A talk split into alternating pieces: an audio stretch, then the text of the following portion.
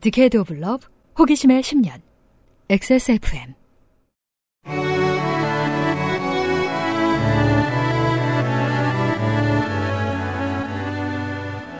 그것은 알기 싫다 특별기획 이십삼 국정감사 기록실 환경노동위원회.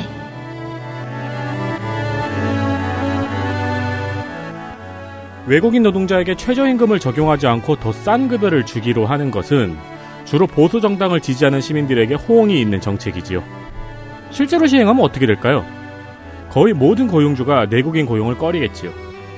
차별하고 싶었던 사람들이 차별받는 응징의 시간이 올 것입니다. 정권이 폭주할 때 멈춰서서 이성적으로 생각해보는 시간, 엑스에스에프엠 이십삼 국정감사 기록실 환경노동위원회 시간입니다. 안녕하십니까. 저는 윤세민 위원장입니다. 모든 위원회의 위원장이죠. 그렇습니다. 폭주이자 폭거이고 독재이지요. 저희가 이제 반을 왔나요? 오늘이 반입니다. 반은커녕 두 걸음 떼고 음. 그로기가 된 네. 벨빗 간사를 소개합니다. 아, 네, 벨빗 간사입니다. 아, 참 많이 배우고 있어요. 정말. 벨빗 간사를 고생시키고 싶지 않았는데 음.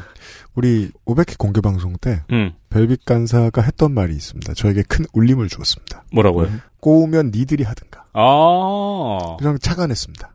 벨빗 간사를 시키자. 그렇죠. 꼽댄다. 아, 네, 그러고 보니까 내가 아까 잠깐 기억이 났는데 음. 국감 저랑 성가병이랑 둘이 처음 할 때 있잖아요. 음. 아, 둘이 여기서 잤어요. 찜질방에서 자고 여기서 자고 아, 그랬어요. 맞아요, 맞아요. 아. 그랬어요. 근데 너무 이해 이해가 돼요. 왜, 왜 음. 그럴지 알 것 같아요. 네. 네. 원래 벨빗 간사의 스페셜티는 이쪽 업무가 아닌데. 음, 그렇습니다. 네. 그냥 해보고 싶다니까. 그렇죠. 한 맛을 보세요. 라는 의미로. 아, 네. 네. 올해는 특별히 고생을 하고 있습니다. 저는 보좌관이고요. 네. 유보좌관이 앉아 있고요. 오버뷰입니다. 환경부, 고용노동부, 기상청 이 부 일 청을 감사하는 환경노동위원회. 소속 혹은 유관기관, 지방환경청, 지방홍수통제소, 최저임금위원회, 산재보상보험 재심사위원회, 각 지방 고용노동청, 중앙노동위원회, 한수원, 국립공원공단, 수도권 매립지관리공사, 국립생태원, 근로복지공단, 산업안전보건공단, 산업인력공단, 장애인고용공단, 한국폴리텍, 노사발전재단, 기상산업기술원, 경사노위 등이 환경노동위원들을 상대해야 합니다. 음흠. 가축 분야의 관리 및 이용에 관한 법률을 다루는 위원회가 구직자 취업촉진 및 생활안정 지원에 관한 법률도 다루고 지진해일 화산의 관측 및 경보에 관한 법률도 다룬다는 것은 앞뒤가 맞지 않습니다. 그죠. 대한민국에는 더 많은 의원과 상임위가 필요해 보입니다. 상임위 그리... 구성 보시죠. 그렇습니다. 전반기는 여당, 후반기는 야당이 사회권을 잡은 환노위, 민주당은 위원장을 재선으로, 간사를 초선으로 바꿨고 여당은 이번 회기 모든 위원회 중 가장 적은 위원을 환노위에 넣었습니다. 여거위보다 적습니다. 사회, 경기 파주 을 박정, 민주당 간사 비례 이수진 포함 아홉 명, 여당 경북 상주 문경 임이자 포함 다섯 명, 비교섭 정의당 비례 이은주 한 명입니다. 광고 듣고 시작하겠습니다. 퍼펙트 이십오 전화 이경호, 평산네이처 진경호께서 도와주고 있는 엑스에스에프엠 이십삼 국정감사 기록실, 잠시 후 환경노동위원회 이야기로 돌아오겠습니다. 녹용, 녹용 중 으뜸이라여 시베리아 알타이 지방에서 자란 사슴뿔, 인삼, 불로장생을 위한 원료 중 가장 높은 평가를 받은 것이 고려 인삼이었습니다. 공룡, 버사, 그 질긴 생명력을 벗삼아 면역을, 생지황, 냉기를 가진 뿌리식물로 인삼 녹용의 온기와 만나 음양의 절꿀, 제주산 봉개꿀, 깊은 풍미와 진한 농도로 이 모든 것을 담아 진경옥 평산네이처.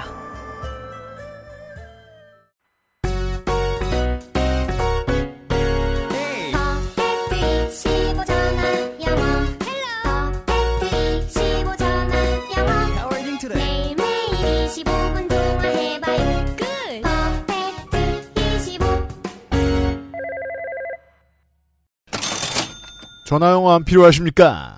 환노위 편에 가장 잘 어울리는 노동친화 정화, 노동친화 영어 전화 업체. 노동친화 전화, 전화 영어, 영어 업체. 업체. 이런 견제를 조물주가. 퍼펙트 이십오.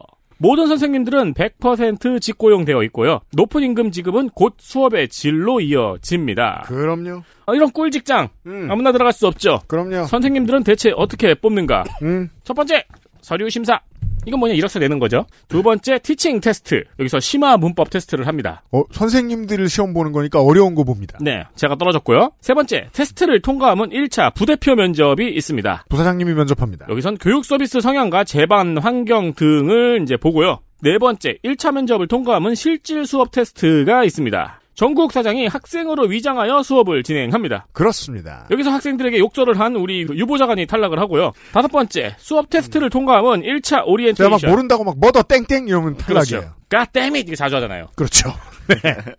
다섯 번째, 수업 테스트를 통과하면 일 차 오리엔테이션. 퍼펙트 이십오는 자체 티처스 가이드를 제작을 해서 교육을 하고 있습니다. 네. 근데 이 오리엔테이션에 대한 이해도가 떨어지면 또 탈락을 합니다. 두 번째, 이 차 오리엔테이션이 있고요. 여기서 너무 말이 많았던 덕질인이 떨어졌습니다. 그렇죠.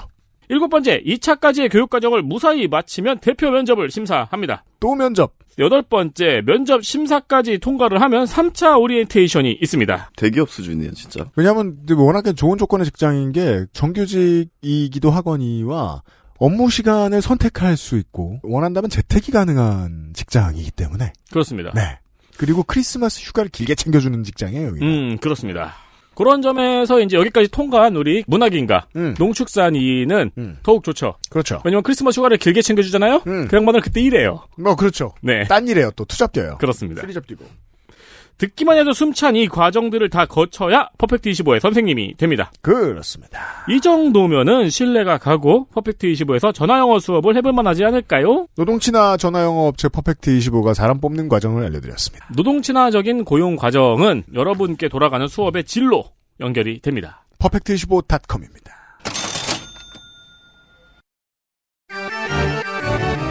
이슈 하나. 동료 지원과 사업. 민주당 우원식.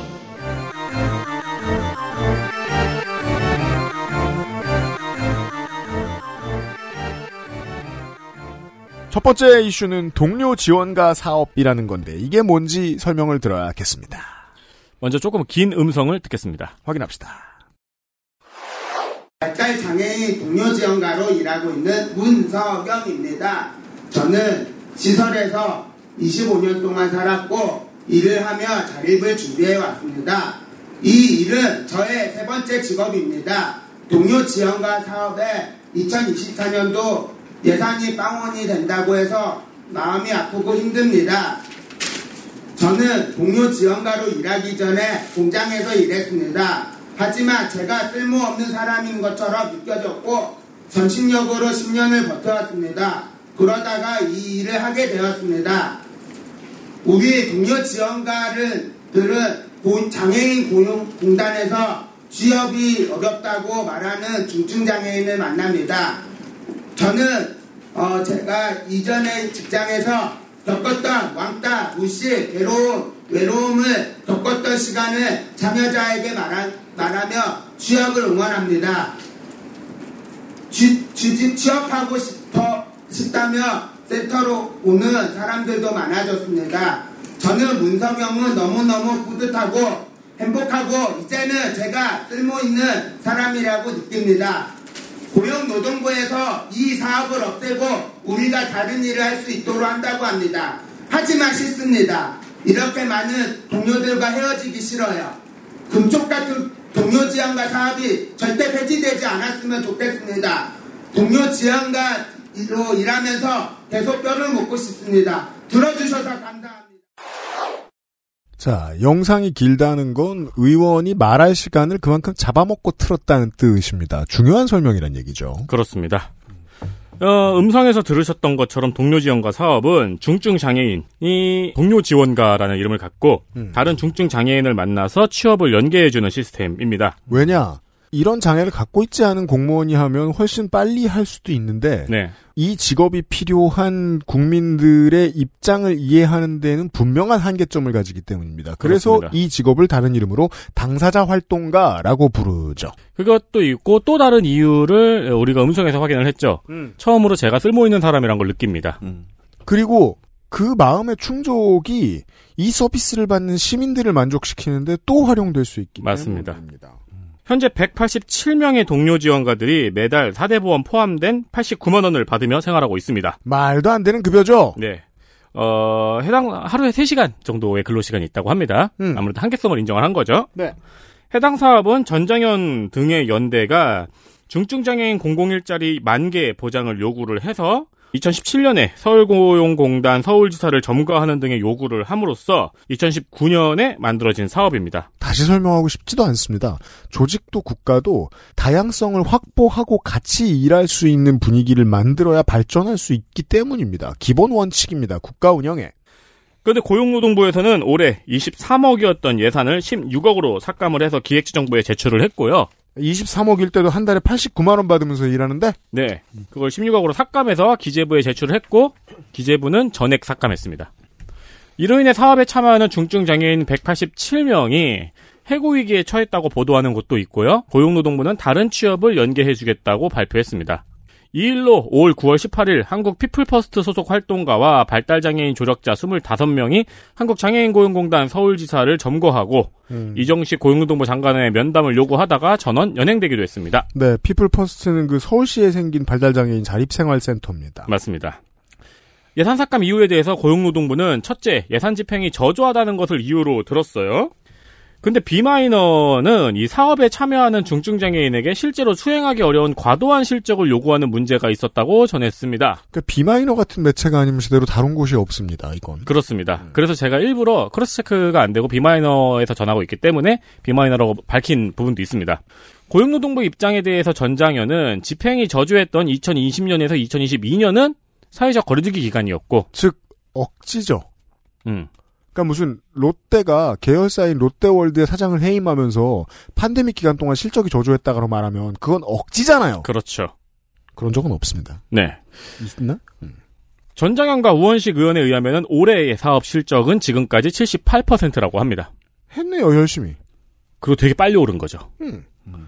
우원식 의원은 고용부 여러 사업 중에서 벌써 칠십팔 퍼센트의 실적을 갖는 사업이 있냐면서 예산 삭감에 대해서 묻자 이정환 고용노동부 고용정책실장은 보건복지부의 동료 상담과 사업과 유사하다고 답변을 했어요. 일이 겹친다는 말을 하고 싶은 건가 네, 봐요. 이 얘기 우리가 매번 하네요. 음. 네, 여가부에서도 했었고요. 우원식 의원은 두 사업이 다르다고 설명을 했습니다. 그죠. 폭탄 돌리기 할 일이 아닙니다. 복지부 사업은 장애인 자립생활센터에 동료 상담가 한 명을 배치하는 거고요. 고용노동부 사업에는 발달장애인의 참여율이 칠십 퍼센트예요. 근데 복지부의 사업에는 발달장애인 참여율이 이 퍼센트입니다. 이걸 얘기해야죠. 네. 그러니까 복지부 사업은 그냥 비장애인이 있는 곳에 발달장애인이 한 명, 이 퍼센트 정도 들어가서 수행을 하는 거고 음. 고용노동부의 사업은 네. 중증장애인 위주로 진행되는 사업이라는 거죠. 음. 네. 이걸 이제 지적을 하면서요. 음. 그러면서 또한 복지부 수학과 중복이 돼서 안 하는 거라면은 내년 복지부 예산이라도 올려야 되잖아요. 그죠. 우리 이거 여가위 시간에 계속 얘기했습니다. 근데 그것도 안 올랐다고 지적했습니다. 안 한다는 소리입니다. 없는 셈 없는 셈 치겠다는 겁니다.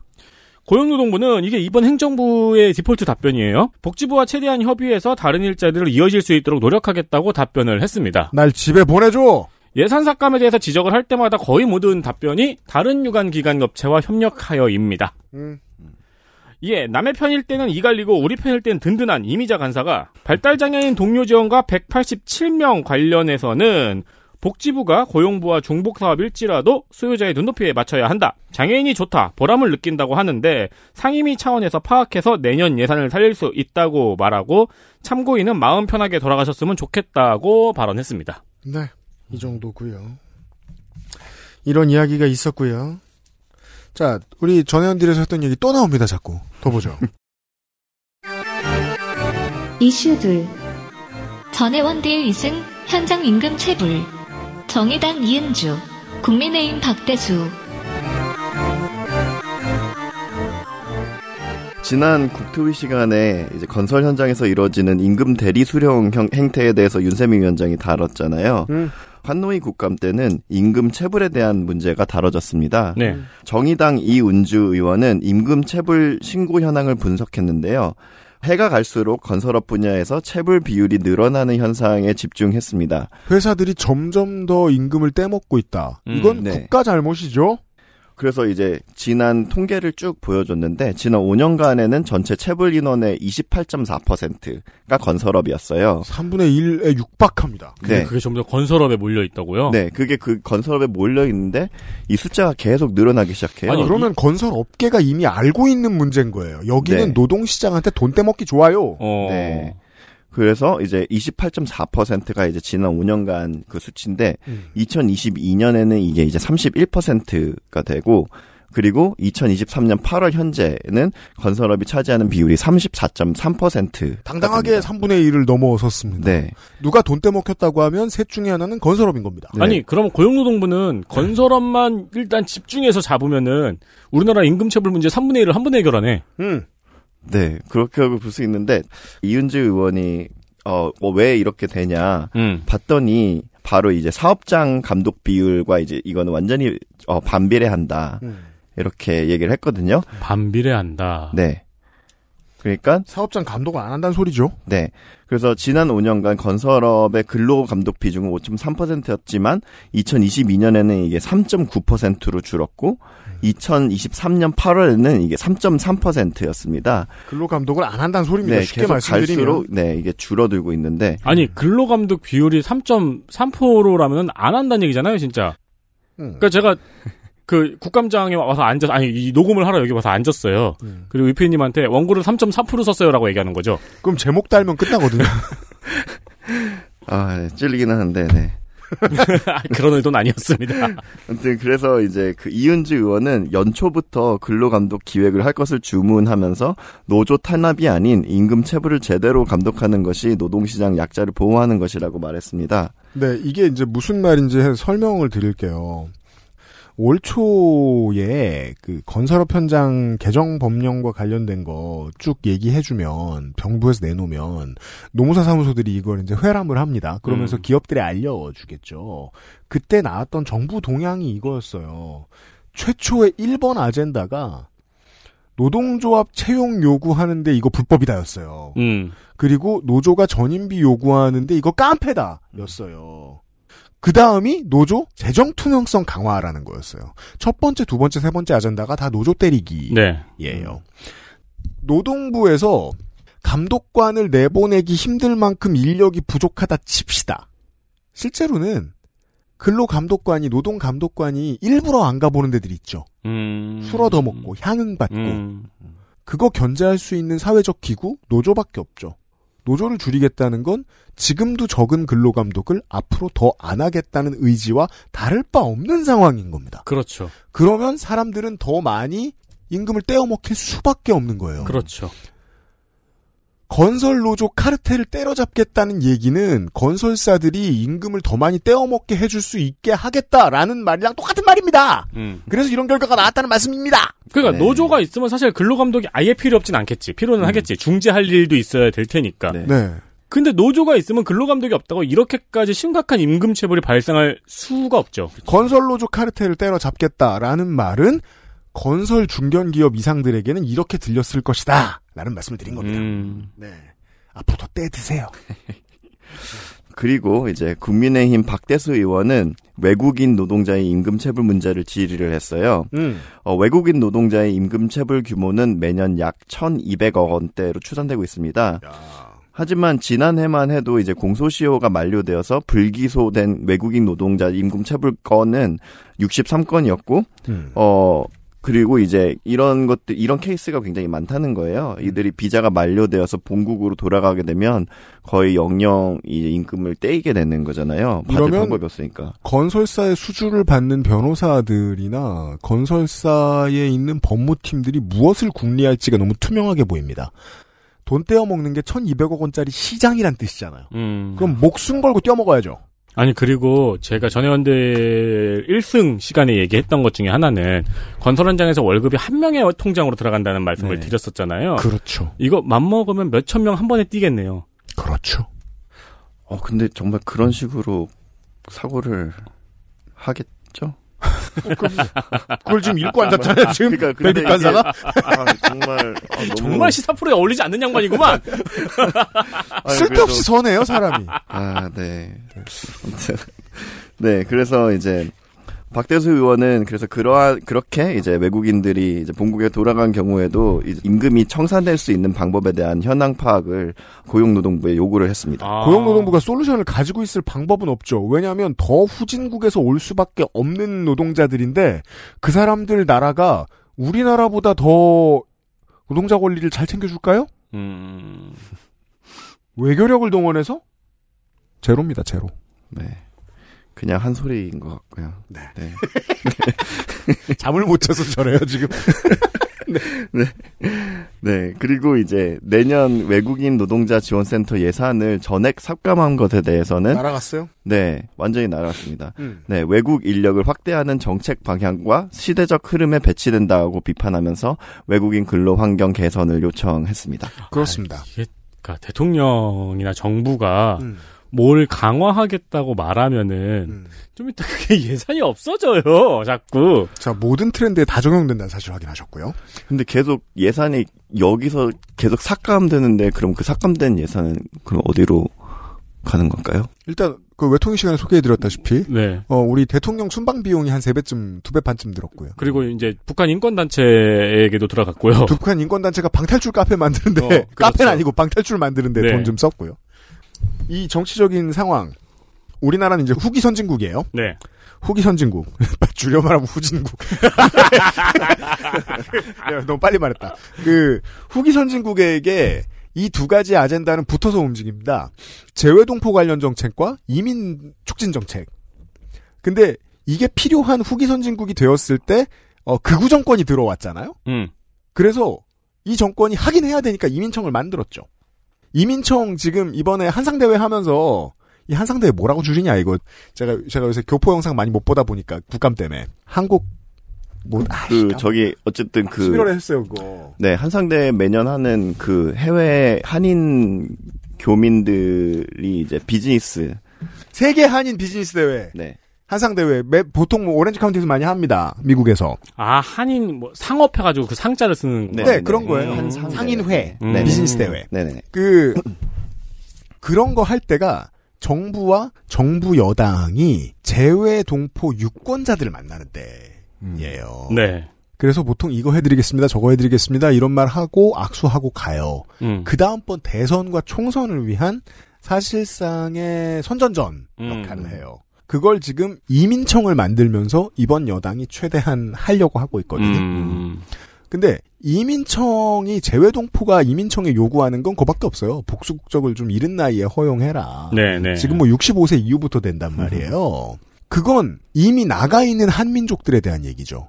만약에 보수 정권이 아니면 그 이민청이 해야 될 일의 업무의 팔십 퍼센트는 외국인 노동자에게 그린카드 주는 일입니다. 음. 음. 인구 늘리는 해법 그거밖에 없다는 거 이유가 보여주고 있잖아요. 음.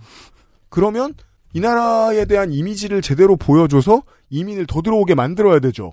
하지만 그럴 생각이 없죠. 그렇죠. 근데 지금 그게 필요와는 상관없이 어쨌든 그게 정서적으로 아직 이게 좀 거리가 있긴 한 것 같게 느껴지는 것 같아요. 그게 이제 극우 정치가 네. 보여줄 수 있는 한계점인 거예요. 스웨덴 민주당이 들어와서 먼저 이민 들어온 일 세대들한테도 사실상 도움이 안 되는 정책들을 막 집어넣고 있잖아요. 종교가 다르면. 우리 정부도 그렇게 하는 거죠. 이민이 늘어날 수는 없어요. 이민이 늘어나지 않는 수준에서 끝나면 그나마 다행인데 현상 유지만 되면 그나마 다행인데 지금 점차 외국인 노동자가 줄죠. 음. 들어오고자 하는 사람들이 줄죠. 음. 거기에 막 기름을 붓습니다. 최저임금 덜 줘도 된다고. 그쵸. 그럼 단기적으로 늘어날 거예요. 최저임금 덜 받고도 들어오고 싶어하는 저 퀄리티가 좋지 않은 음. 인력들이. 그 사람들은 음. 금방 다시 빠져나가고 대신 내국인 노동시장이 초토화되겠죠. 그렇죠. 음. 그 시점 어딘가에 이 이야기가 있어요. 현장 임금 체불이 점점 늘어나고 음. 돈을 못 받는 외국인들이 점점 늘어나는 경우 과정. 이러면 내국인도 굶어 죽고 외국인은 줄어들게 돼 있습니다. 그렇죠. 되게 드물게 정부 주도로 시장을 망쳐놓는 거예요. 극우의 이민 정책은 극우의 노동 정책과 연동되기 때문에 효과가 반감됩니다. 이런 말씀이었습니다. 음. 자, 이 재밌는 현수막 얘기 이거 뭐예요? 이슈 셋 선거 현수막 국민의힘 박대수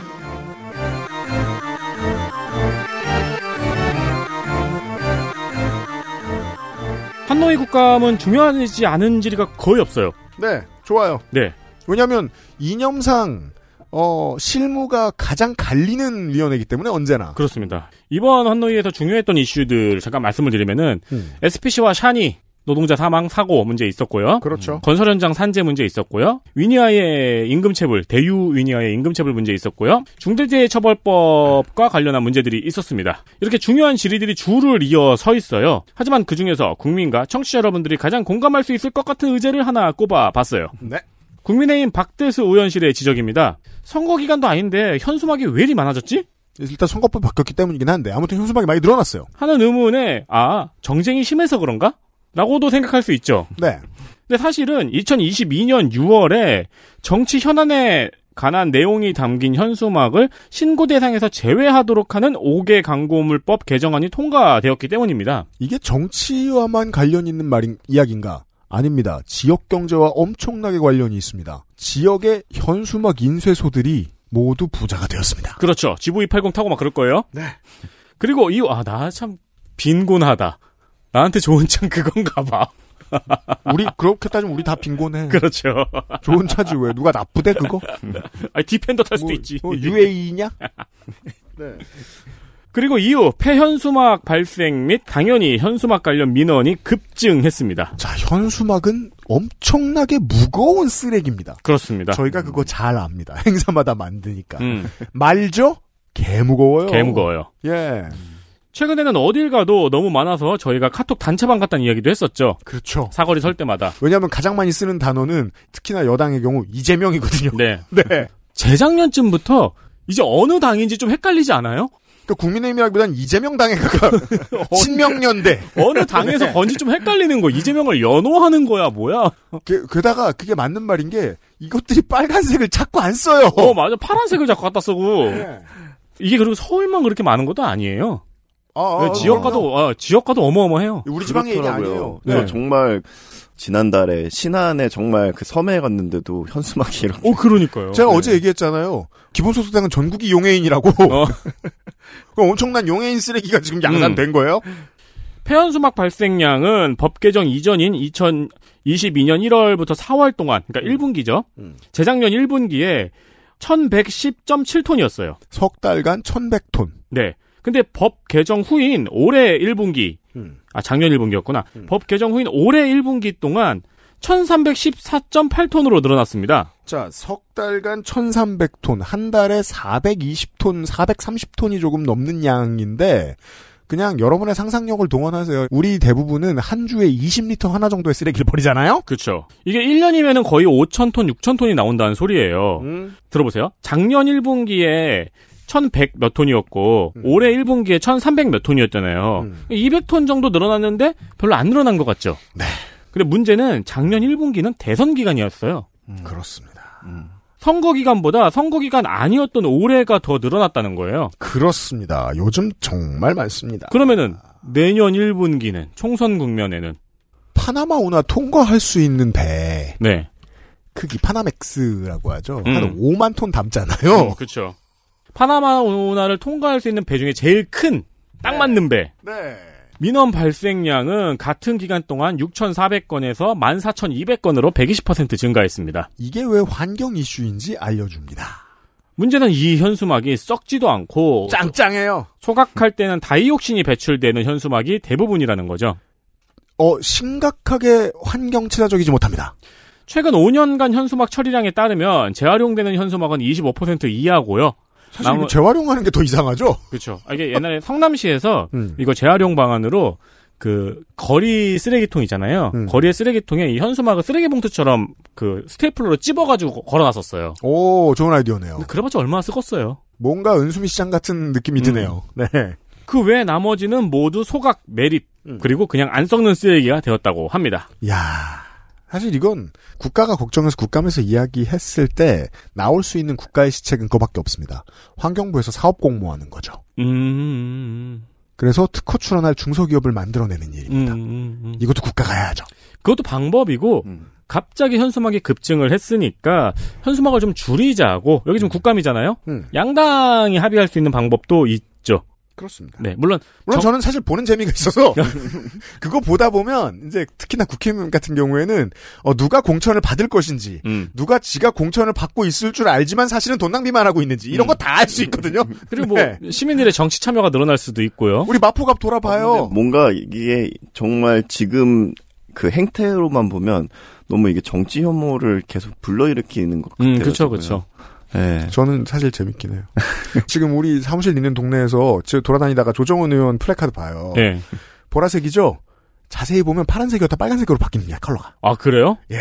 오. 그러니까 내 희망사항을 보여주고 있어요. 오. 그러니까 좌, 좌와 우를 넘어 앞으로 그러거든요? 네네네. 실제로 우로 역하고 있어요. 좌와 앞을 넘어 우로.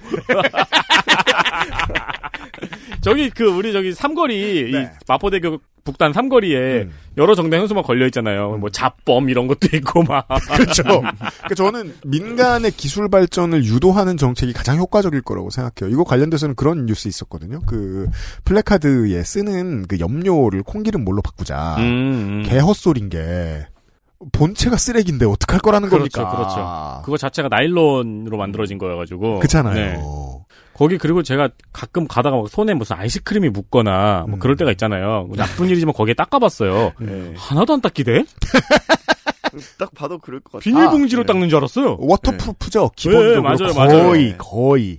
비 오면 낭비가 되니까. 네. 아, 다행히 정치 정당 현수막은 아니었어요. 그건 불법이니까. 박대수 의원은 이 사태가 국회 입법으로 시작되었기 때문에 국회의원으로서 무거운 책임감을 느낀다고 말하고 네. 총선 전에 정당별 현수막 발생량을 통계에 추가하고 음. 재활용 의무를 부과하는 등의 대책이 필요하다고 지적하고 관련 법안도 발의했습니다. 그렇습니다. 제가 듣는 소문에 의하면은 아, 아마도 중강화 옹진 본인 고향 어딘가로 지금 도전할 걸로 알고 있는데요. 네. 정말로 책임감을 느낄까? 그건 음. 동네 분들이 알려주십시오. 아, 근데 그런 거 해도 되겠다. 막 그 왜 요즘 그 무더위 쉼터 같은 거 많잖아요. 음. 그 위에 차양이 있어야 되잖아. 음. 그걸 그 현수막으로 만드는 거야. 그 아니 전 무더위 머리 쉼터가 굴리면 아니고 그 그 횡단보도와의 그, 가, 그 그늘막 머리 굴리면 전 답 안 나올 문제는 아니라고 생각하는 게 우리 왜 보통 그 국립공원이나 동네 공원에 산책로 처음 만들 때 네. 아스팔트나 우레탄 깔기 전에 쓰는 공업용으로 많이 쓰는 폐천 같은 거 있잖아요. 음, 음, 음, 음. 그런 걸로 어떻게 해볼 방법이 없나. 기술이 음. 발전하면. 저는 음. 어딘가에는 있을 거라고 생각하거든요. 음. 그리고 양당이 초당적인 합의를 해야 돼요. 양면으로 인쇄를 하는 거야. 이쪽은 국민의힘, 뒤쪽은 민주당. 오, 그럼 괜찮은데요? 그럼 너무 거대 양당 정치를. 아, 그, 그렇기도 하네. 아, 그러면은 네. 이제 그, 저, 저 축구장 광고처럼 삼면으로 이렇게. 삼면인가? 삼면으로 하면은, 아, 근데 그럼 또 이제 기본소득 당하고 막. 사면으로 해도 되고. 음. 네. 아니면 그냥 엘이디 같은 걸로 바꿔서, 아예. 그것도 생각해 볼 만할 것 같아요. 그렇죠, 그렇죠. 네. 그냥 정해진 곳에만 하자. 자, 트위터에서 되게 오랫동안 이슈가 되었던 이야기. 국감에 불려 나왔습니다. 우원식 의원이네요. 네, 그렇습니다. 이슈넷. 소수의 게시판 용사들, 게임 업계를 점령하다. 민주당 우원식.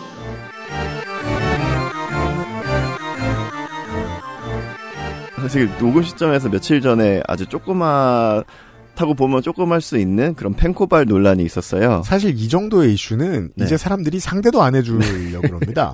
네. 어디 지금 나이 다쳐먹어가지고 닭이 먼저냐 달걀이 먼저냐 하고 앉았냐. 네, 되, 되게 이게 너무 유치한 건데 펜코에서는 난리가 났어요. 아무튼 음. 근데 이게 뭐냐면 유아차, 유아차라는 단어에 이제 팬붕이들이 버튼이 제대로 눌린 사건이었는데요. 그렇습니다. 그 유튜브 콘텐츠의 그 핑계고라고 있잖아요. 음. 그 유재석 씨, 박보영 씨 그리고 조세호 씨가 이렇게 함께 대화를 나누고 있었는데 음. 유모차에 대한 얘기가 나왔어요. 음. 그래서 유모차 단어를 얘기를 하는데 거기에 자막이 이제 유아차 이렇게 달린 거예요. 음. 그래서 이제 팬붕이들은 뭐 팸이 묻었다고 막 뭐라고 하면서 이제 제작진들 래 이제 신상이 뭔지 뭐 이 사람들이 무슨 프로그램을 어떻게 해왔는지 막 이런 것들을 파면서 음. 이 제작진들의 사상을 검증하기 시작했습니다. 그렇습니다. 네, 그래서 이 사례는 뭐, 뭐 늘상 있는 일이기도 하고 해서 그냥 넘어갈 수 있다고 쳐도 음. 실제 피해자들을 정말 악랄하게 괴롭히는 페미 사냥 그리고 사상 검증 그리고 사이버 불리잉은 그동안 게임 업계에서는 굉장히 문제가 되어 왔었습니다. 예를 들어 저는 뭐 여러 번 말씀드려가지고 지겨우신 분들도 있으시겠지만 그렇게 생각해요. 관련해서 공개된 번호로 정치인한테 막 못된 소리 하는 거. 저는 그거 그럴 수도 있다고 생각해요. 음. 민선직 정치인한테 그래도, 그래도 된다고 생각해요. 근데 이 신상털기라는 동일한 수법을 가지고 다른 시민을 건드리는 건 범죄로 음. 봐야 되지 않나. 이천십육 년에 그런 일이 있었잖아요. 음. 클로저스라는 게임의 성우가 이게 벌써 이렇게 네, 오래됐구나. 네, 그 Girls Don't Need a Prince 그 티셔츠를 입은 게 남성 유저들 사이에서 이제 논란이 되어가지고 참 재미있는 사건이었죠. 네. 아니 요즘 세상에 그 다 공화정 사는데 왕자가 필요 필요인 사람 누구야? 음. 엘리자베스 일 세야? 그래서 일상을 보면 필요가 없었어요. 이게 화가 난 남성들한테 물어봐요. 너네는 공주 필요하냐? 예, 네, 뭐 여튼. 뭐 메갈이다 이러면서 뭐 맞아요. 뭐 난리가 났는데 네 그래서 넥슨은 어쨌든 어 성부를 교체하는 네 교체하는 일이 있었어요. 왜냐하면 엔씨와 넥슨은 호갱이 없어 지금 망하는 회사이기 때문에. 네. 그리고 또 이제 몇 달 전인 이제 여름에도 이제 프로젝트 문이라는 게임 회사에서 이게 시끄러웠죠 한동안. 네, 네. 어, 남성 유저들의 항의와 마녀 사냥의 그 작화가가 이제 계약, 계약 종료하는 그런 일이 있었습니다. 캐릭터 수영복을 전신 수영복으로 그린 거예요. 음. 그래서 이런 작화를 보면서 유저들은 아 뭔가 냄새 난다 하면서 이제 작화가를 이제 파기 시작했고 이 작화가도 이제 계약이 종료가 됐고 업체로부터 손절 당하죠. 네. 네. 네, 게임 업체들은 이렇게 손절을 택해왔습니다. 그래서 이제 십칠 일 이제 청년 유니온과 민주당 우원식 의원은 어, 국정감사에 앞서 이러한 사례들을 소개하는 기자회견을 했고 이후 국정감사장에서도 관련 부처에 책임을 요구했습니다. 어, 총 육십이 건의 피해 사례 중 팔십팔 점 칠 퍼센트가 여성이었고요. 네. 구체적인 피해 사례들을 보면 게임 회사 노동자에게 메시지를 보내서 대뜸 어, 페미인지 답해 이러면서 이제 칼로 난자당한 여성의 사진을 지속적으로 보낸 경우도 있었고 이러면 여기서부터는 죄질을 따져야 되는 상황이죠. 네. 네. 그리고 해당 직원을 이제 자르라고 이제 항의하기 위해서 회사 앞까지 찾아와서 어, 회사 앞에서 인증샷 남긴 그런 사례들도 있고요. 이거 좀 더 오냐 오냐 해주면은 그 연패하는 감독 자르라고 팬들이 그 엘이디 트럭 음. 보내는 수준까지 발전할지도 몰라요. 네. 네. 이게 해도 되는 일이라고 자꾸 생각하면요. 실제 몇 번 게임 회사 앞에 그런 트럭들 보내기도 하고 이랬, 이랬던 일들이 있었던 것 같은데. 네, 맞아요. 네. 아무튼 이렇게 마녀 사냥, 사이버 불링 또는 사이버 스토킹 피해를 입은 피해자들은 보호는커녕 회사에서 자칫 껄끄러운 존재가 되기 쉽습니다. 음. 자료에 따르면 피해자의 사십일 점 삼 퍼센트가 이러한 피해가 있을 때 회사로부터 개인 에스엔에스 통제 그리고 경위서 작성 아니면 자발적 퇴사를 빙자한 해고 등의 이러한 조치를 받았다고 답했습니다. 사십일 점 삼 퍼센트의 피해자가요. 네. 하지만 고용노동부는 이러한 노동권 침해에 대한 조치가 여적, 여지껏 없어 왔습니다. 네, 고용노동부가 일하는 얘기를 계속해드리고 있어요, 저희가. 네. 그래서 우원식 의원은 국정감사에서 피해 노동자를 보호해야 하는 의무는 정부에 있는데 음. 게임업계는 완전히 방치되었다. 면서 특별 근로 감독이 필요하다고 강조했습니다. 자, 그렇습니다. 그 이걸 어려워합니다. 왜냐하면 이천십오 년부터 꾸준히 사람들이 음. 왜냐하면 미러링은 미러링을 낳거든요. 미러링을 보면 미러링을 왜 하지를 깊이 생각하는 사람은 백 명 중에 한 명이 지나지 않습니다. 네. 나머지 구십구 명은 아 저런 방식으로 사람을 괴롭힐 수 있군. 이 패턴을 파악합니다. 이건 인류 역사가 내내 그래왔습니다. 인류 역사는 무엇으로부터 내내 고통받았느냐. 진보를 받아들이는데 속이 잘 안 움직여서. 음. 예를 들어 매운 걸 먹은 다음날 아침 같은. 음흠. 저는 어, 그 뭔가 비유가 뭔가 되게 확 와닿는 것 같아요. 인권과 평등의 문제에 있어서 되게 많은 나라의 많은 시민들이 커뮤니티가 체했다고 생각해요. 이게 소화가 안 되는 거예요. 음. 서로 혐오와 혐오를 주고받다가. 음. 앞으로 나가는 게 뭔지는 백이면 구십구 명이 다 알고 있어요. 네. 하지만 기분 나빠요. 음. 지기 싫고. 그래서 체에 있습니다. 하지만 인류의 역사는 늘 반복됩니다. 그래도 소화됩니다. 음. 언젠가 됩니다. 네. 지금 좀 늦은 거예요. 음. 근데 한국은 늘 다이나믹하잖아요. 우리가 이십 대, 삼십 대 상당수가 보수화 될지 어떻게 알았겠어요? 지난 아, 삼십 년간. 그렇죠. 아무도 예상 못했어요. 음. 이렇게 됐잖아요. 그게 사회가 체했다는 직접 증거거든요. 움베르토 에코시가 옛날에 그런 게 있었거든요. 보수 정권에서 청년들은 진보적으로 자라고 진보 정권에서 청년들은 보수적으로 자란다고 음, 음. 옛날 그런 책이 있었는데 그때 그냥 그렇게 읽고 넘어갔던 건데 음. 이렇게 그 읽은 지 십 년이 지나서 이렇게 제 머릿속에 꽝꽝꽝꽝꽝 남아있는 단어가 될 줄. 자, 그렇습니다.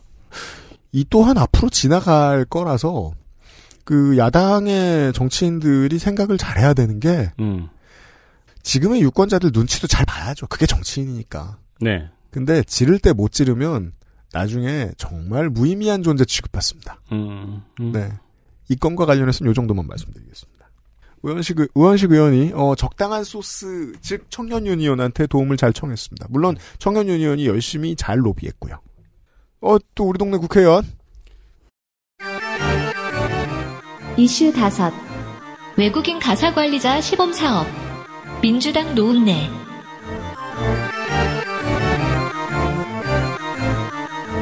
네, 노동부와 서울시가 올 십이월 외국인 가사관리자 제도를 시범 운영하기로 했습니다. 정확히는 아무도 우리 우리 동네는 아닙니다. 문학인이 여기 근처에 살긴 하는데 마포을이고요. 을이고요. 본인 집은. 네. 저희가 뭐 노웅래 의원한테 투표할 일은 아무도 없습니다. 음. 네. 조정은 의원이 처음에 최저임금 적용 제외한 외국인 가사도우미를 주장했었죠. 아이고, 스타가 됐어요? 그걸로? 네. 근데 같은 지역구에 현수막을 거는 입장에서 이 지적을 노웅래 의원이 하는 것이 재미있긴 합니다. 네, 저는 이런 걸로 현수막 싸움하는 거 좋다니까요. 네. 네, 친환경적이기만 해라. 그래도 질의 내용 자체는 주목할 만하고 제가 의문점이 많이 듭니다. 보죠. 외국인 가사관리자 백 명이 시범기간으로 육 개월 동안 비전문 취업 이 나인 비자로 고용할 수 있도록 하는 시범사업을 하기로 했어요. 음. 송출국가는 고용허가제 업무협약 국가이면서도 가사서비스 관련 자격증을 운영하고 있는 필리핀을 우선적으로 검토합니다. 그렇다죠. 숙소는 서비스 제공 기간이라고 하지만 회사입니다. 음. 그래서 마련을 해요. 음. 최저임금은 적용하기로 했고요. 그러니까 음. 최저임금 차등은 적용하지 않기로 했고를 제가 이렇게 썼네요. 음. 최저임금 차등. 네. 최저임금은 적용을 해야 되고요. 음. 근로기준법도 적용이 되지만 휴게, 휴일, 연차휴가 등의 일부 규정은 적용하지 않기로 했습니다. 상당히 이상하죠. 서울시는 여기에 통역비 등 운영비 등의 일억 오천 정도를 지원하고요. 음. 강남구에서 홈스토리 생활, 성동구에서 휴브리스가 각각 서비스 제공업체로 선정이 되었습니다. 벌써 들러붙어 있는 사기업들이 있습니다. 네, 이 업체 보니까 이렇게 막 앱으로 가사도우미 이렇게 연결해주고 뭐 이런. 이미 그걸 음. 하고 있는 회사들은 많죠. 네. 그런데 노웅래 의원은 시범 사업을 보면은 숙소를 한평 남짓의 고시원으로 선정을 하고. 음. 고시원에서 밥과 김치, 라면을 무료로 준다고 했는데 음. 필리핀 외국인이 들어오잖아요. 음. 근데 무슨 선심 쓰는 것처럼 김치를 왜 무료로 주는 걸 홍보를 해요? 저는 사실 이쯤 되면 강제 수용에 가깝지 않나. 그러니까 외국인이 음. 인터뷰에서 I love 김치 한다고 해서 우리가 그걸 먹으라고 강요할 권리는 없잖아. 네. 근데 뭘 김치 무료로 주는 걸 무슨 막 선심이고 복지인 것처럼 얘기를 해요. 그건 그... 이때 그 와이티엔의 추, 치명적인 실수가 다시 생각나는 겁니다. 반미를 맛있는 걸 내줬는데 빵 쪼가리라고 보도하는. 그렇죠. 네. 아니 일본에 일하러 갔는데 나토를 무료로 준다고 해봐요. 물론 맛있게 먹는 분들도 있지만 누군가는 거기 질식사 할 거예요. 음. 그리고 노웅래 의원이 이런 열악한 거주 여건이라면 보육 서비스의 질도 하락하지 않을까 걱정된다고 이야기를 했습니다. 그죠. 그런데 자게 해놓고 다음날 아침에 일 똑바로 해라고 하는 것도 미안하네요. 근데 저는 보육 서비스 질 이전에 인권 문제를 먼저 생각해야 하는 게 아닌가라는 생각도 들었어요. 네, 노웅래 의원은 최대한 저 멍청이들 알아들으라고 말한 거라고 선회하겠습니다.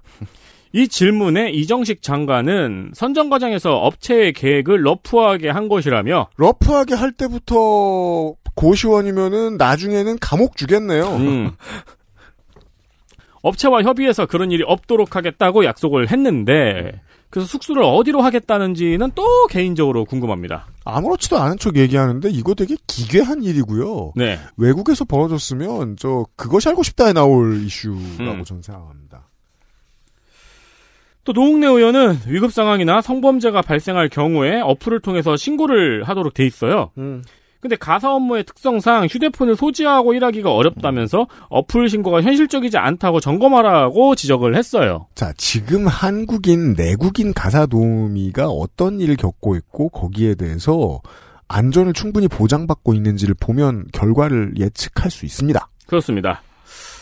뭐 어플 신고도 효과 있을 수 있죠. 뭐 이렇게 몰래 할 수도 있고 어떻게 보면은 잠깐 음. 시간 동안 티, 소리 안 나고 티 안 나게 할 수도 있고. 음. 근데 또 폰을 소지하고 일하기가 어려운 문제도 있고 그러면은 뭐 음. 스마트워치를 지급하는 방법도 있고요. 음. 그리고 어플의 경우에는 뭐 인터넷 연결이 안 된다거나 와이파이가 음. 끊긴다거나 하는 문제 있잖아요. 음. 그럼 이 정도 사업을 벌일 거면은 음. 서울시에서 송출국가 언어로 콜센터 하나는 운영을 해야죠. 자, 필리핀만 운영하는 데에도 두 개 국어의 통역이 필요해요. 어, 높은 확률로 이건 뭐 전혀 나쁜 의도는 아무것도 없고 그냥 그 사회의 구성을 보면 이나인 비자를 받아서 굳이 들어오려고 하는 분들이면 영어 사용자보다 따갈로그만 사용하는 분들이 더 많을 수도 있습니다. 음. 어, 많을 가능성이 높습니다. 음. 그렇다면 거기에 대한 준비를 다 해야 될 거예요. 음. 이 얘기 왜 하냐면 그 정도 노력을 우리나라 사람 가사 도우미한테는 허나? 그러니까 이 문제에 대해서 최대한 싼 인력이 많았으면 좋겠다고 생각하시는 여러분들을 위해서 설명을 드리는 거예요. 그 꿈이 이루어지면 여러분들은 더 싸지거나 네. 직업을 잃게 됩니다. 네. 그게 한국으로 말하면 편의점 사장의 딜레마 같은 거예요. 인건비가 더 싸졌으면 좋겠다라고 내가 생각할수록 연합체에서 내 인건비를 깎아먹습니다. 음, 맞아요. 인건비를 깎아먹는 방식으로는 공멸합니다. 조정은 의원의 큰 작품 되시겠습니다. 나중에 이걸로 표 얼마나 얻나 봅시다. 또한 노웅래 의원은 오타가 나서 노웅해가 됐어요. 그렇죠. 노웅해. 김은국 씨가 읽는 이름 같네요. 늙은, 늙은 응해. 네. 장관과 급여에 대해서 이야기를 하면서 장관이 현행법을 지켜야 되니까 음. 일단 차등 적용은 안 되니까 그건 확실했어요. 음. 풀타임으로 하면 월 이백일만 원 정도 될 거라고 이야기를 했어요. 네. 근데 오세훈 시장은 다른 국감에서 음. 월 백만 원 정도를 줘야 정책 효과가 있다고 답변을 했었거든요. 자, 내국인을 다 족치겠다 이런 뜻이고요. 팔월 일일에는 본인 페이스북에도 문화도 다르고 말도 서툰 외국인에게 아이를 맡기면서 이백만 원 이상 주고 싶은 사람은 많지 않을 것이라고 페이스북에 올리기도 했어요. 이 제도는 실패할 것! 그러면서 아니요. 최저임금 적용을 안 하면 된다고 이야기한 거예요. 음, 음. 좋아요. 이렇대요.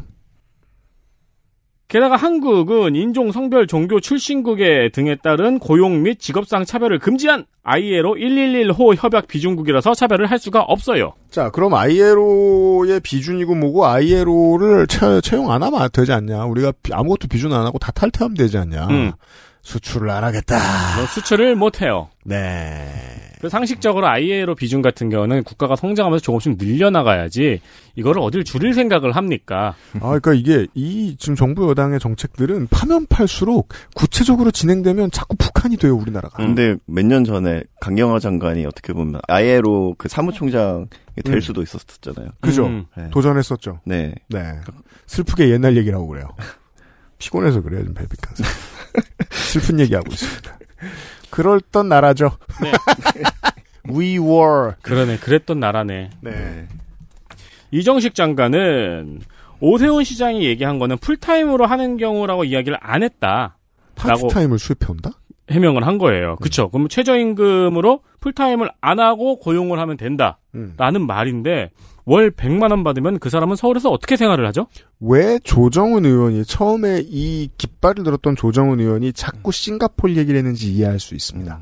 다리 밑에서 잘 겁니다. 음. 음. 아니라고 했죠? 그 거짓말을 빼고 들었어야죠. 조정은 의원은 그 거짓말을 섞어 넣었습니다. 음. 홍콩의 사례죠, 그게? 네.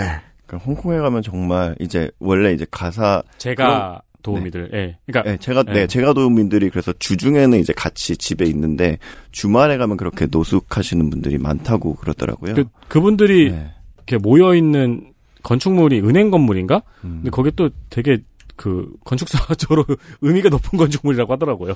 그게 이제 직장 있는 사람들이 노숙하는 모습 우리나라 사람들은 익숙하지 않잖아요. 그렇죠. 보면 되게 기괴하죠. 상대적으로 훨씬 멀끔한 사람들이. 음. 시간을 쓸 계획을 다 가지고 있는 채로 길에 나와 있어요. 새벽에. 음. 무서운 일이에요. 조정원 의원이 걸었던 마스터 플랜에는 이것이 있고 이건 오세훈도 알고 다 압니다. 네. 아닌 것처럼 말할 뿐입니다. 네. 그러니까 이제 최저임금 적용을 하는 대신 풀타임 고용을 안 하면 되지라는 말이죠. 자, 다시 한번. 그래서 그 필리핀에 노동자들을 데려와서 써야지라고 마음이 부풀어 있는 노동자들이 있을 거 아닙니까? 대한민국에. 음. 훨씬 높은 전문직을 가진 음. 높은 기술을 요하는 자, 그 당신들의 삶은 행복해질까요? 아니요. 이런 제도가 이루어졌으니 대기업들은 당신들의 연봉을 최대한 덜 올리려고 할 것입니다. 음. 육아, 육아휴직을 안 주거나? 네. 음. 저임금의 고리는 모두의 피해입니다. 그리고 뉴스핀 보도에 따르면은요. 고용노동부의 고위 관계자가 외국인 가사관리자의 임금에 대해서 제도를 좀 운영하다 보면은 인력이 더 들어오게 되고 그럼 코스트도 더 낮아질 가능성이 높다라고 설명했다고 전했어요. 음. 외국인 인력이 들어오면은 이 국내 가사 도우미 전체, 그러니까 외국인 가사 도우미의 코스트가 낮은다는 말인데, 음. 그러니까 그림을 그려보자면은 국내 가사 관리자 시장에 정부가 직접 개입을 해서 외국인 노동자를 데리고 와서 시장 가격을 낮추겠다는 말이네요. 그렇죠. 참고로 올해 이천이십일 년 우리 그럼 이런 이런 올해가 아니잖아. 참고로 이천이십일 년 기준 통계청 지역별 고용 조사를 보면요. 가사 육아 도우미의 월 평균 임금은 백사만 오천 원이었습니다. 왜 이렇게 싸요? 근로시간을 짧게만 고용하니까요. 그렇죠. 뭐 저야 뭐 집에 아이가 없으니까 서로 복작복작해도 다 해결할 수 있습니다만 정말로 이게 필요한 분들은 음. 쉽게 돈을 쓰지 못합니다. 네. 비싸긴 해요. 그러면 파트타임으로 쓰거든요. 그럼 투잡을 뛰게 되고. 음. 자, 여기까지는 해결해야 될 문제라 칩시다. 그 해결 방안이 이것이면 모두가 다 죽는다고요. 그러니까 그 문제가 있잖아요. 제가 지금 암시하던 말씀을 드렸는데 결국 우리나라 가사도우미 시장, 가사관리자 시장에 지금 폭탄을 떨어뜨린 거죠. 저임금 노동자라는. 그죠. 네. 그렇게 생각합니다.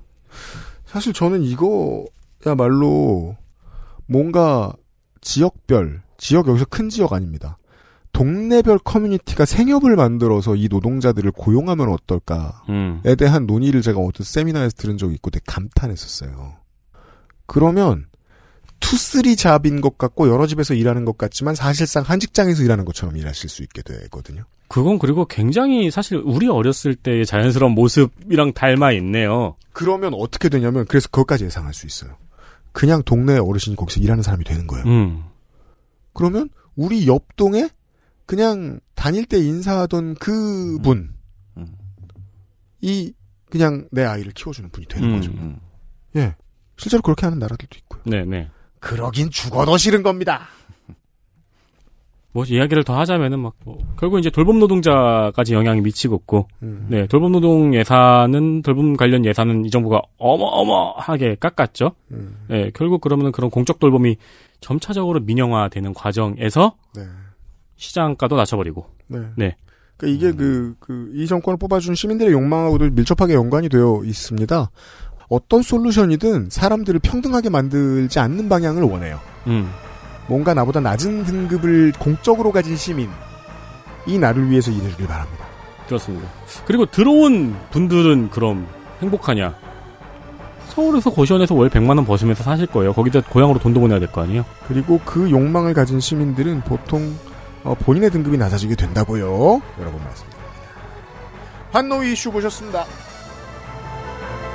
엑스에스에프엠입니다.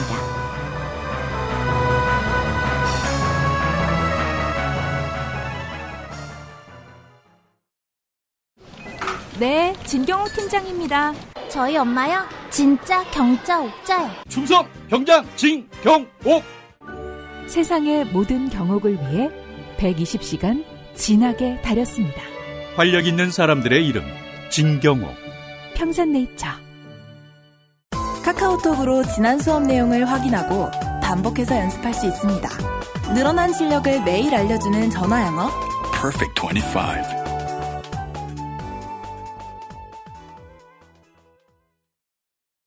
장면 확인하시겠습니다. 장면 하나. 정치학 교과서 네이버.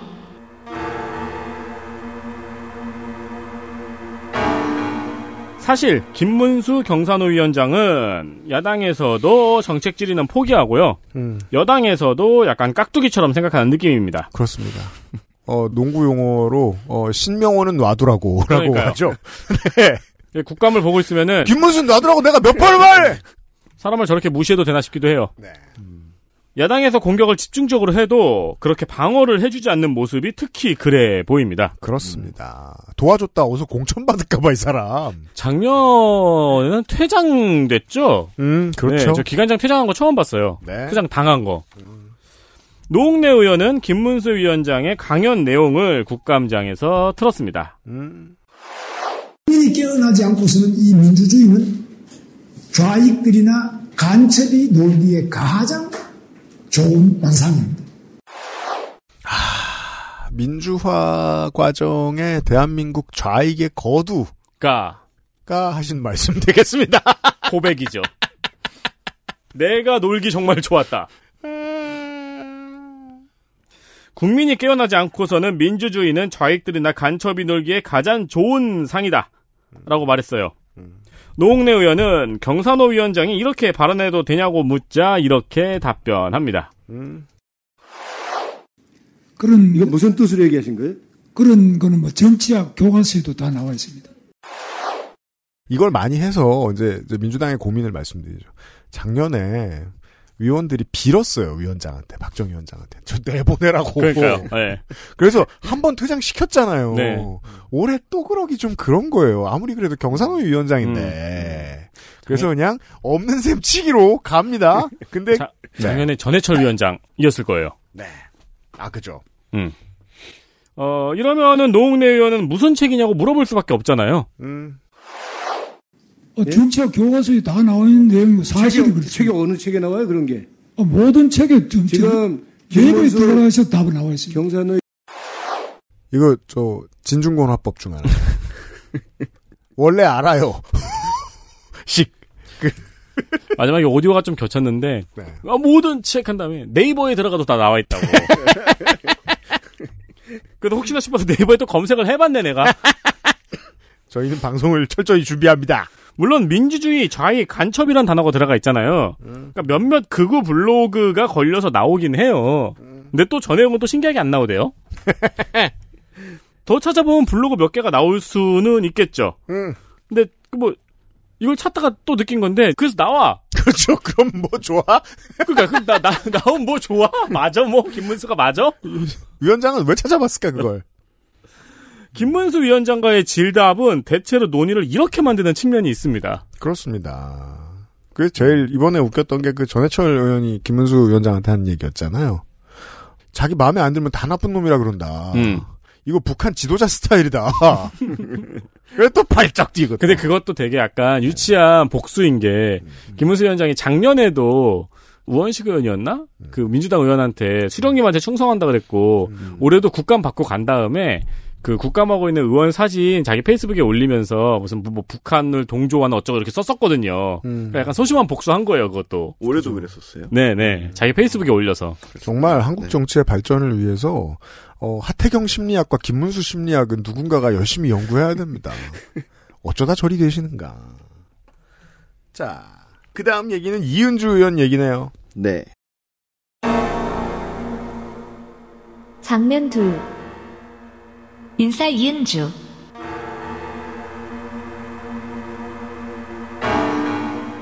그 원래 그 상임위원들이 발언할 때 이제 책상에 있는 메인 마이크를 사용하잖아요. 음. 근데 그 메인 마이크가 꺼지더라도 요즘에는 밖에 소리도 웬만하면 잘 잡히더라고요. 그죠. 어, 예. 근데 그 보통 상임, 상임위가 이제 시작하기 전에 마이크도 이제 꺼져 있는데, 음. 이번 경우에는 좀 미리 마이크가 켜져가지고 사람들의 소리를 들을 수가 있었어요. 그래서 이제 사람들의 이제 캐주얼한 대화가 잡혔는데, 여기에서 이제 이은주 의원의 인싸력이 돋보였습니다. 음. 네, 사실 이제 화면이 안 보이기 때문에 백 퍼센트라고 말할 수는 없는 것 같은데, 이은주 의원 같아요. 네, 한번 들어보시고 판단하시기 바랍니다. 이날 그 이은주 의원이 오전에 이제 한화진 장관을 질의하면서 몰아세우기도 했었거든요. 음. 근데 어쨌든 저녁 먹고 들어와서 이제 장관을 이제 잘 달래고 있습니다. 음. 그리고 이제 약간 막간을 이용해서 정책에 관, 하, 관련한 사항을 이제 장관이랑 논의를 하는 그런 것이 이제 잡혔어요. 네. 어, 장관님 식사 맛있게 하셨어요? 서운해. 아니, 원래 장관님 포스가 그게 아닌데, 어? 어디서 저기 가해받으신 것처럼 무조건 아니다, 아니다. 어? 항상 진지하게 고민하고, 누구나 다 공도 있고, 과도 있는 거야, 어? 근데, 응? 그냥, 정치조사 그건 진짜. 왜냐면 이게 지금 삼 년 연속, 내년에 또 나오면 어떡하시려고. 근데 그게, 그러니까요. 왜냐면, 또 남해 아닐 줄만 알았는데, 울릉도에서 나올지 누구 알아. 인생 기후이기라 어느 특정 지역에 뭐가 나온다라고 할 수 없잖아요.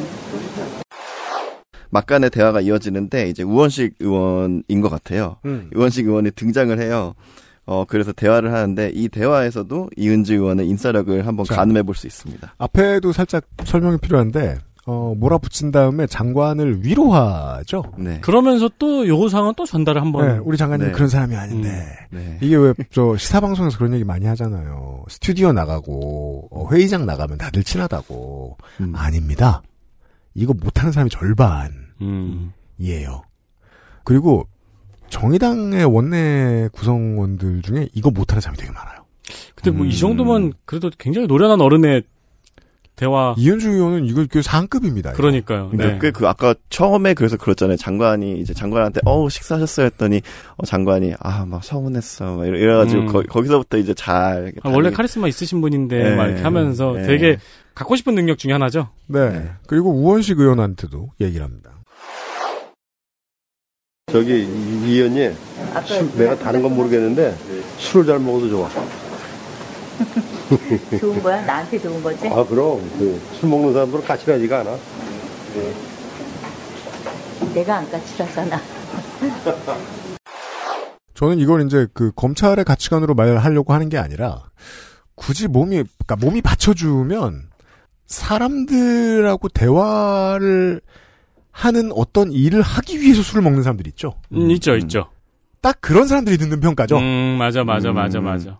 아마 이은주 의원은 다음번에 정의당이 됐든 뭐 그게 뭐 선거연합이 됐든 다른 정당이 됐든 거들떠도 안 볼 거예요. 음. 왜냐하면 지금 이제 대법원의 판결을 기다리고 있고 선거법 위반이 음. 아무도 공천 주지 않으려고 할 거니까. 근데 적어도 제가 지금 이번 회기에 원내의 정의당의 구성원들 중에서는 이 정도 하는 사람 없습니다. 음. 이런 대화 중에서 옛날에 제일 재밌었던 건 장지현 의원이 옆에 누구였지? 다른 의원이 어디 갔다 왔어? 아 초콜릿 하나 먹고 왔어. 그거 어디 있는데? 휴게실 가면 있어. 자 우리 인터레스트 임을 만납시다. 장면 셋. 망신.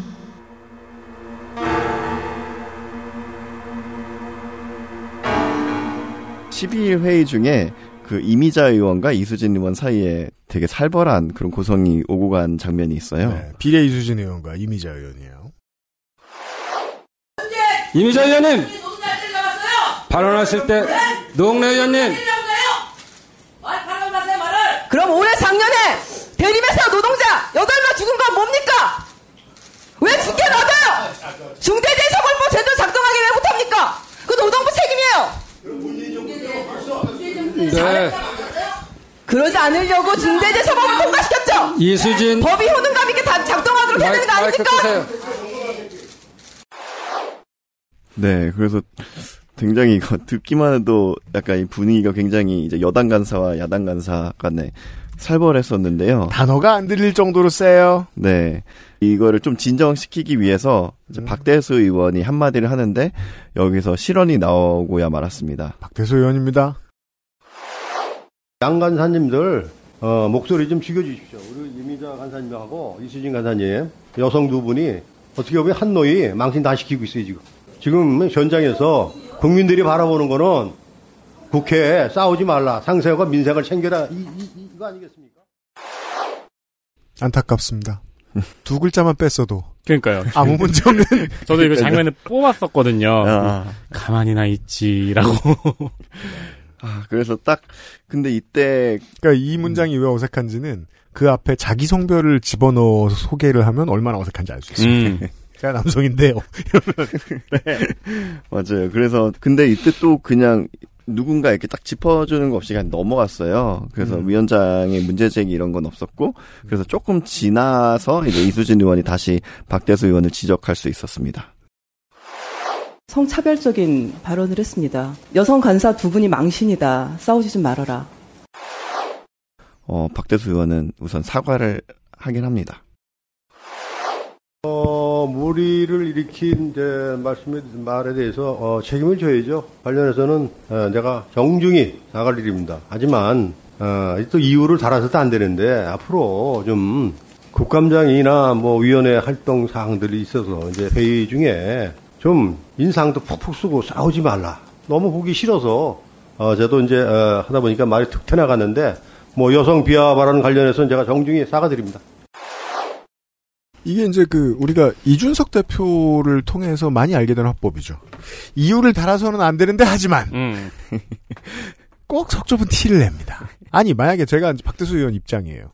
두 사람이 더 싸우면 안 되는데 싸우고 있잖아요. 그 시간도 잡아먹고 분위기도 네. 안 좋아요. 네. 그 말렸다 쳐요.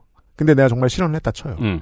그러면 그 다음번에 사과하는 건 아무 문제도 없어야 돼요. 왜냐하면 그렇게 말썽쟁이들이면 또 망신스러운 짓을 할 테니까. 그 다음번에 지적할 걸 기다리면 되잖아. 왜 여기서 아이 이상한 단서를 달아서는 안 되는데 이러고 있습니까? 이런 일이 있어요. 자, 김문수 얘기 하나 더 하면서 장면을 끝냅시다. 장면 넷. 김문수는 노동부도 못 말려.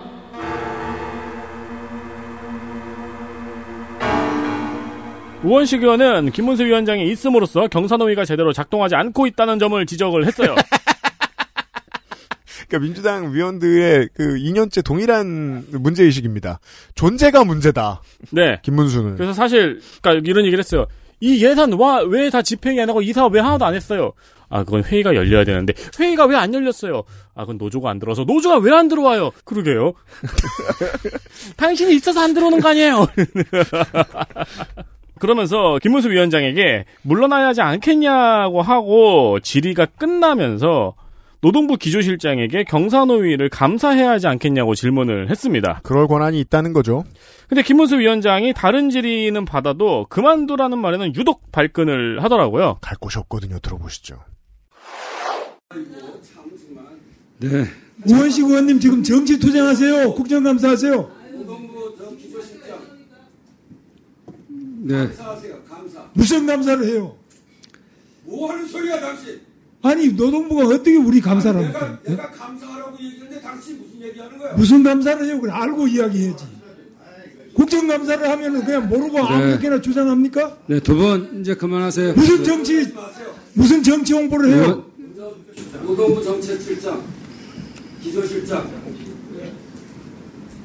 감사해야 되지 않겠어요? 감사할 수 있고요.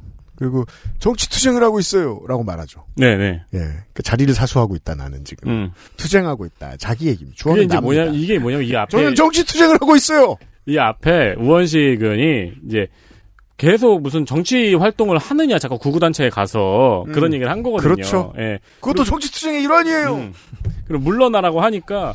아니 정치 투쟁은 지금 우원식 의원이 하고 있지 않느냐. 그 얘기죠. 뭐 이 얘기인 겁니다. 음. 그래서 막 감사를 한 해 만에 하다가 그래서 우원식 의원이 이제 노동부 기조실장을 벌써 불러내잖아요. 네. 감사하라고 네. 답을 해야 될 거 아니에요. 그래가지고 가만히 뒤에서 싸움 구경하고 웃고 있던 기조실장이 불려 나옵니다. 제가 감사 기조실장입니다, 의원님. 그 제가 지금 감사 여부에 대해서 지금 즉답을 드리기는. 상황을 파악을 해보지 않고서는 지금 말씀드리긴 좀 어려울 것 같습니다. 그렇게 일단은 지금 말씀드릴 수밖에 없을 것 같습니다.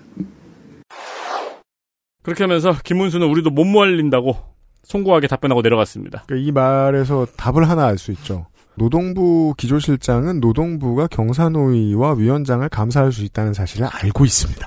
음. 다만 어, 우리 보스가 아무도 지금 하라고 안 했는데 거기서 어떻게 답합니까? 그런 얘기입니다. 그렇죠. 음. 그리고 주변에 있는 모든 사람들은 김문수를 피한다.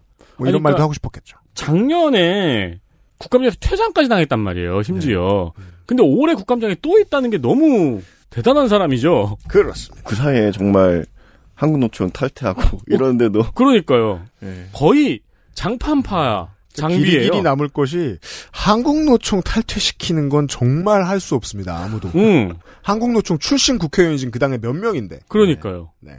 그렇습니다. 환노의 엘리트 플레이어 확인하시겠습니다.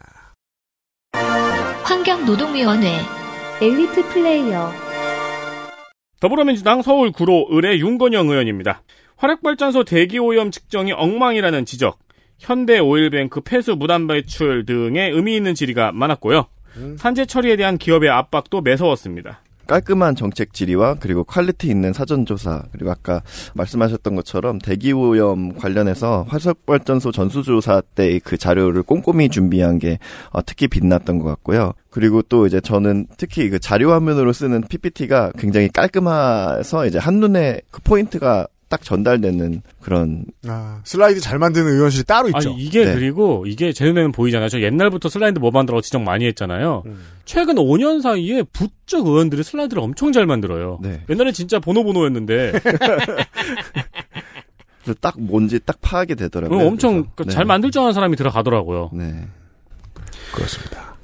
진보정당 출신들 중에 이렇게 오랫동안 민주당에 시간을 들이붓고 이렇게 뒤늦게 빛보는 사람이 흔치 않죠. 어, 박영선 장관이 물러나지 않고 또아리를 틀고 있었으면 기회를 얻지 못했을 것이기도 하잖아요. 음. 현재까지는 아직 상대가 없는데 지금 구로을에 네. 현재까지는 그렇습니다. 다음은 더불어민주당 서울 강서을 진성준 의원입니다. 음. 준비가 철저하고 질의 영역이 다양했습니다. 네. 가습기 살균피터 구매 자료와 빅데이터를 분석해서 사용자의 천식, 폐렴, 간질성, 폐질환 위험이 높은 걸 지적을 했고요. 음. 코스트코 노동자 사망사건, 쿠팡 노동자 사망사건, 그리고 산재보험 가입, 에스케이 이엔에스의 그린워싱 부당 표시 광고 등을 지적했습니다. 음. 그래서 에스케이 이엔에스는 국정감사 기간 동안에 광고를 수정했더라고요. 네. 박연순계에서 이재명계로 안착한 네. 내부에서는 아마 모범 사례라고 생각할 거예요. 음. 이 사람은. 그렇습니다. 강서 그 선거 때문에 많이 보셨죠. 이 사람 얼굴. 다음은. 이순신 의원 역시 국감 준비에 공을 많이 들이고 잘 준비가 되어 있는 느낌을 줬어요. 네. 비례 이순신 의원이죠. 한노인은. 그래서 상대적으로 이제 점잖았던 국감이어서 그런지 이제 이수진 의원이 이제 소품들을 많이 아이템을 만들어 왔어요. 네, 그래서 그런 소품들이 눈에 띄기도 했는데 영주댐에서 녹조물을 직접 떠왔습니다. 떠와서 네, 음. 직접 떠와서 이렇게 국감장에 가지고 오기도 했고요. 또 그 디엘 이슈가 굉장히 컸었는데 음. 이제 디엘 피해자 인 이제 그 디엘 사망한 이제 강보경 씨의 어머니가 이제 들고 있었던 피켓 거기에 뭐라고 써져 있냐면 이제 디엘 이엔씨는 내 아들 살려내라 이렇게 쓰고 있는 피켓을 이제 받아서 이제 국감장에 가져와서 이제 책상 앞에 놓았습니다. 그렇습니다. 그거 네. 그냥 박스에 써져 있는 글씨였어요. 네네. 네. 사망 사고가 이거 하나만 음. 있던 회사가 아니죠 여기가. 네, 여긴 네. 정말 네. 네. 그래서 아까 전에 이제 임이자 의원이랑 싸우는 것도 막 이 얘기를 막 하기도 했었는데 산재 백화점급 기업이었어요. 네. 훨씬 어, 싸워줬고요. 네, 그리고 정책 질의들도 굉장히 다양하고 유익했다고 느껴졌었어요. 특히 어, 주 사 일 근무제를 이제 시범 사업하면서 네. 어떤 결과가 있었는지 음. 그 연세 의료원에서 진행했던 건데 거기에 대해서 음. 그런 이익들을 이제 잘 보고했습니다. 그렇습니다. 비례 이수진 의원 지금 지역구를 정했습니다. 서울 서대문갑이죠. 서울 서대문갑의 카운터 파트너가 될 확률이 높은 인물은 인요한 혁신위원장입니다. 국민의힘에. 그러니까 연대 교수였나? 음. 뭐 예. 그 연대 세브란스. 그죠. 이수진 비례 이수진 의원은 세브란스 병원 간호사였죠. 음. 그러면 되게 구도가 재밌겠네요. 물론 뭐 다른 경쟁자가 지금 당내에도 있기는 있는데 인요한 위원장은 특별한 문제가 없으면 아마 공천을 받아갈 것이기 때문에 이 양자 구도일 가능성이 높습니다. 음. 서대문갑은요. 다음은. 더불어민주당 서울 노원을 우원식 의원입니다. 굵직한 질의가 많이 나왔습니다. 음. 중증장애인 동료사항과 지원사업은 우원식 의원 덕분에 여야의 호응을 이끌어냈고요. 네. 산업재해 예산 축소, 어, 업무와 질병 간의 인과관계를 따지는 역학조사를 기다리다가 노동자가 사망하는 예시를 가져왔어요. 음. 그러면서 이 문제를 잡고 국가가 선보상하는 게 어떻느냐라고 제안하기도 했습니다. 다만 나오는 사람마다 잡고 물러나라고 하는 건 조금 그랬어요. 그게 이제 본인이 어떤 컴플렉스가 있는 게 아닐까라고 저는 보통 그런 걸 의심하거든요.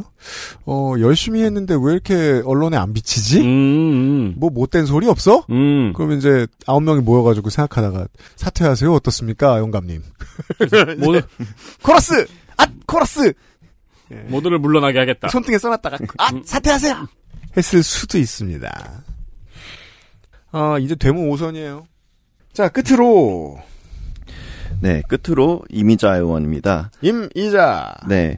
아까 전에 윤세민 위원장님이 그런 얘기했잖아요. 남의 편일 때는 이 갈리고 우리 편일 땐 든든하다. 그렇죠. 딱 그런 분인데 그래서 굉장히 이제 야당을 견제하면서 때론 매섭게 굉장히 정쟁하기도 했거든요. 그러면서도 이제 또 정책 질의를 할 때는 굉장히 같은 부처 장관들에게 굉장히 날카롭게 그렇게 질문을 하기도 하면서 또 노동 이슈에 관련해서는 잘 챙기는 모습 또한 보여줬습니다.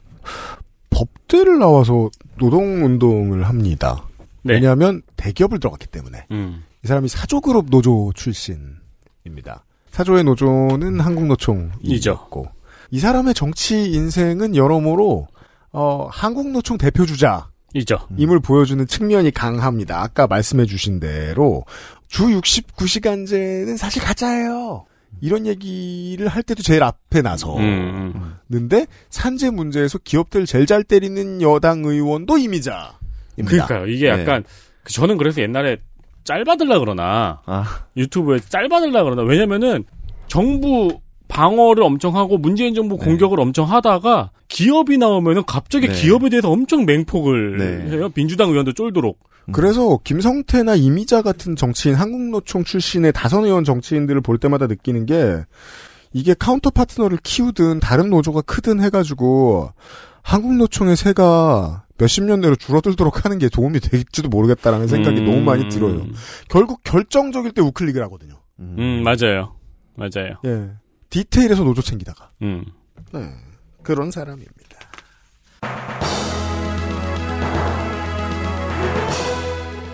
환경노동위원회 시간이었습니다. 이렇게 절반을 지나왔습니다. 어, 다시 한번 강조드리겠습니다. 후디를 조금 찍은 게 아닙니다. 여러분의 수가 예상외로 너무 많았을 뿐입니다. 아니 이게 화, 수, 목 내내 후디 얘기래요. 아니 저 충격을 받아가지고 그 조물주가 이렇게 빨리 팔린 적이 있었냐고.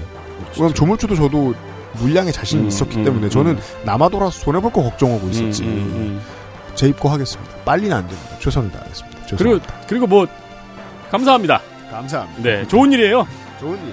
감사합니다. 네, 내일 이 시간에 우리 뭐 해야 되죠? 정부죠? 덕질 간사 건조 간사 함께 돌아오겠습니다. 감사합니다. 감사합니다. 국정감사 기간에 감사만 안 해.